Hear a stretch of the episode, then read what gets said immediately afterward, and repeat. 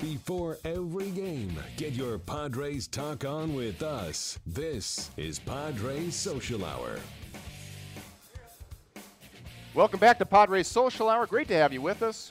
And we've got a guest joining us right now, a, a gentleman who I actually met two spring trainings ago. And I got to be honest, I don't mean to embarrass you, but uh, this is one of the bright spots of the organization. We talk about the young talent that's coming up.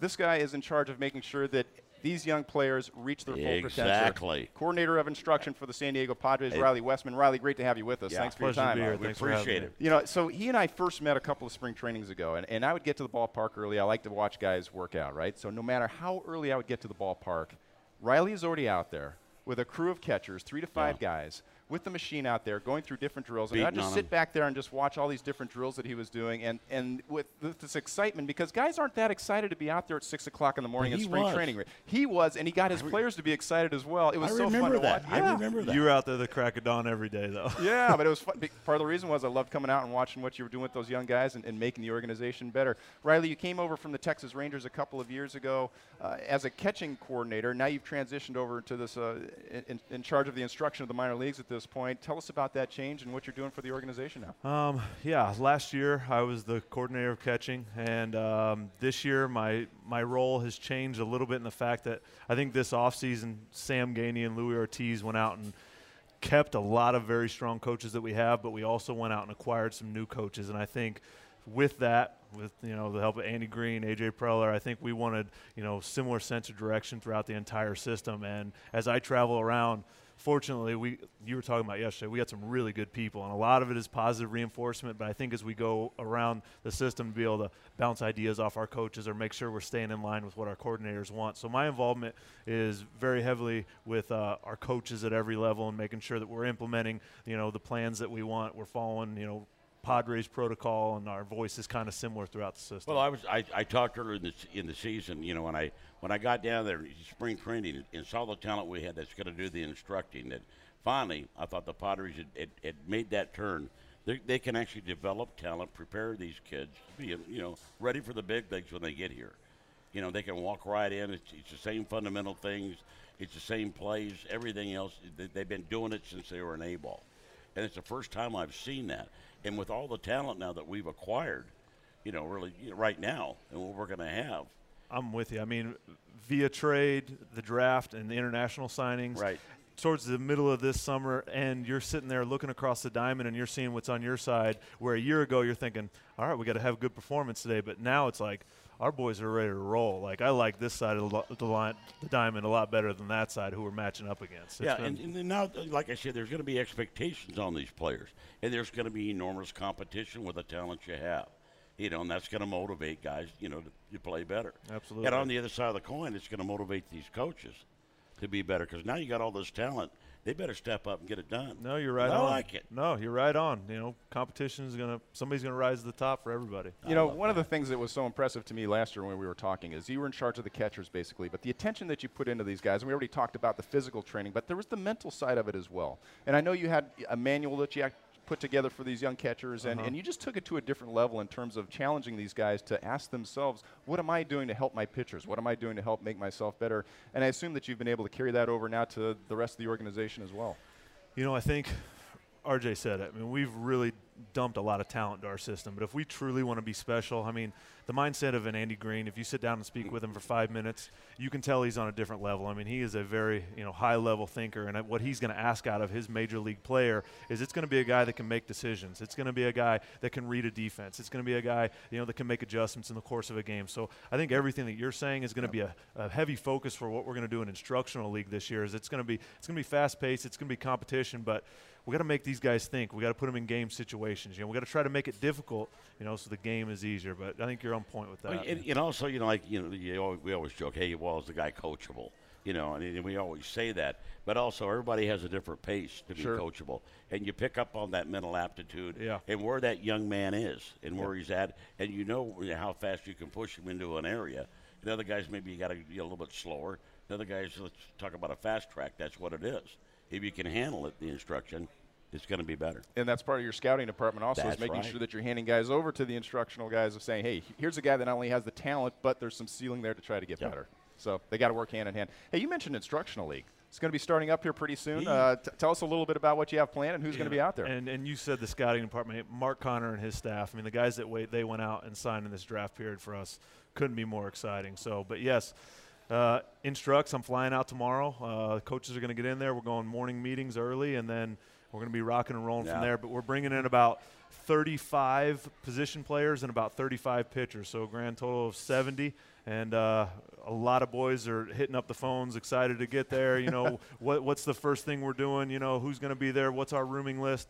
Um, we're excited to be getting those boys out I- there. Yeah, I'd love to get over there and see some of these. Are you going to be working with them also, Randy? You going to be out there? I'm going to try to get over there for We're a few stealing days. him. Nice. I mean, I'd love to. Yeah. You no, know, hey, you know what? We love having you on that spot on the couch, but if you're going to make the boys better, you know, Well, that's you know, the first things first. You just talk to the boys, see, see where some of them are at. It'd be, it'd be very intriguing to see them watch Yeah. some bullpens, see where they're at. No doubt. So you got 70 guys coming in. Is that about the norm? More than normal? Less than normal? Or? Um, I would say it's a little bit more than last year, but I also think again our depth is you know There's a- 70 guys that justify having them out there. Exactly. I mean, you're looking Yeah. at the list, and we do want it to be specific to our player. We, you know, we want to be able to have coaches impact, you know, our players and not have the numbers be too large. But we're looking at that list, and as we're going down, there's not a single name that we feel that we can take off there. All those guys deserve to be there, and we think a lot of them are going to be a big part of our It future. scans what I really like this whole coach and the whole approach.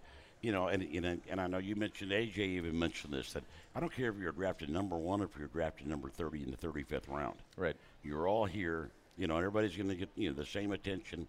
Hey, and the guy, the guys that step up and can play, going to be here. Doesn't matter where you got drafted. You know, that is so refreshing to hear I that know. approach I because love we all know that in certain organizations it's all about covering your tail, right? This guy was drafted high. We've spent a lot of mm. money on him. This is the guy that we've Yeah. got to make work. And there's another 100 guys in your organization that maybe don't get the attention they deserve or to find out how good they can be. Sounds like that's not, nobody's going to be slipping through the cracks. Not at all. I mean, y- you hit it right on Yeah, point. I I mean, love it. our GM looked these kids in the eye on day one when they got out there in Arizona. As soon as they all arrived, and it was like, "We're going to love each and every one of you, and we're going to love you equally. It doesn't matter if you were the first guy or if we got you out independent ball. You know, come to work for us, give us your heart. You know, and we'll, we'll move from there." Nothing wrong with that. Hey, it's the social hour, right? So people want to tweet in and, and have some questions for you. Yeah. We're talking catching. We've got the catching expert right here. So each Village, East Village Times was sending us a tweet. Hey, Norris, Hedges, Bethancourt, Sanchez.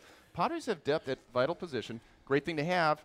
What's AJ going to do? I mean, nice problem to have. Normally, you don't have enough catchers in your organization. That is a good problem to have. I agree with you. And every name that you named on there, I mean, they bring a little bit something different, you know, to the table. I mean, you talked about Sanchez earlier. I mean, the experience that he has being in two World Series and you know being part of some of those successful teams. Norris, the durability that he has, the offensive you know player that he has the potential to be, you know, the receiver that he's become, and the excitement of having you know Austin Hedges in the season that he, he has had. I mean, he's an elite defender who can do a lot of special things, and the, the bat has really come to life for him this year. And I would assume there's got to be maybe a couple of names down in the minor leagues that have an opportunity to develop into, you know, Major League Baseball players. Absolutely. Austin Allen is one left-handed hitter who just absolutely dominated the first half of the season in Fort Wayne, and then recently we just promoted him as of late up to Double A to finish the season. AJ Kennedy, a premium receiver for us.